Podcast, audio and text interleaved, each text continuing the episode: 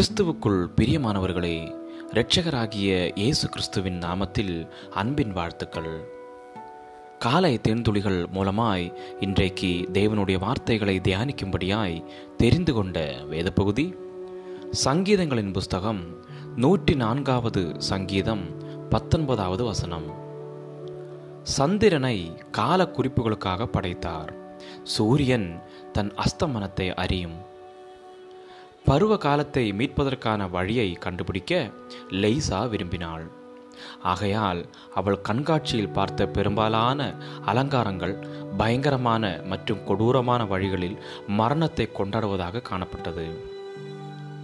அந்த மரண இருளை சுலபமான வழியில் எதிர்கொள்ள எண்ணிய லெய்சா ஒரு பூசணிக்காயை எடுத்து அதில் அழியாத எழுதுகோளினால் எழுத ஆரம்பித்தாள். சூரிய ஒளி என்று முதலில் எழுதினாள்.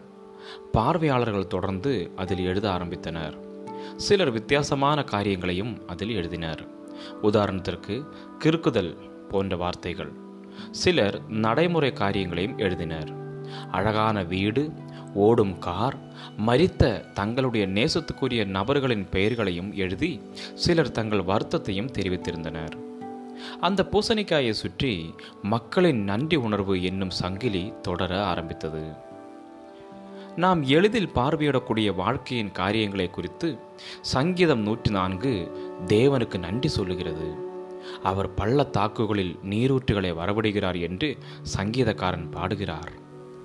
பூமியிலிருந்து ஆகாரம் உண்டாகும்படி அவர் மிருகங்களுக்கு புல்லையும் மனுஷருக்கு உபயோகமான பயிர் வகைகளையும் முளைப்பிக்கிறார்.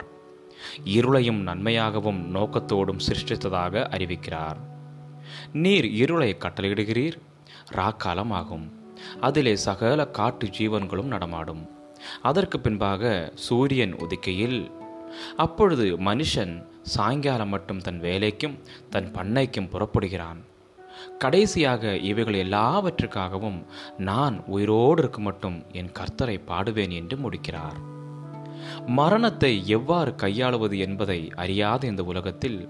சின்ன சின்ன விஷயங்களுக்காக நாம் சிருஷ்டிகருக்கு நன்றி சொல்லி பழகும்போது ஒரு நம்பிக்கையை நாம் பெற்றுக்கொள்ள முடியும்.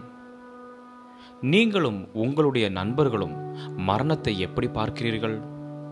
இயேசுவின் மீதுள்ள உங்களுடைய நம்பிக்கையை இந்த உலகத்திற்கு எந்தெந்த வழிகளில் பகிர்ந்து கொள்ள விரும்புகிறீர்கள்?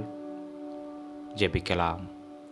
அன்புள்ள பரலோக தகப்பனே நலமான காரியங்களை உலகத்தில் வைத்ததற்காய் நன்றி செலுத்துகிறேன். என்னுடைய ஜீவியத்தை உமக்கு உகந்த ஜீவ பலியாய் ஒப்பு கொடுக்கிறேன் உம்முடைய கிருபையின்படியும் இரக்கத்தின்படியும் சித்தத்தின்படியும் என்னை வழிநடத்தும். இயேசு கிறிஸ்துவின் நாமத்தில் ஜெபிக்கிறேன். எங்கள் ஜீவனுள்ள நல்ல பிதாவே ஆமேன் ஆமேன். God bless you all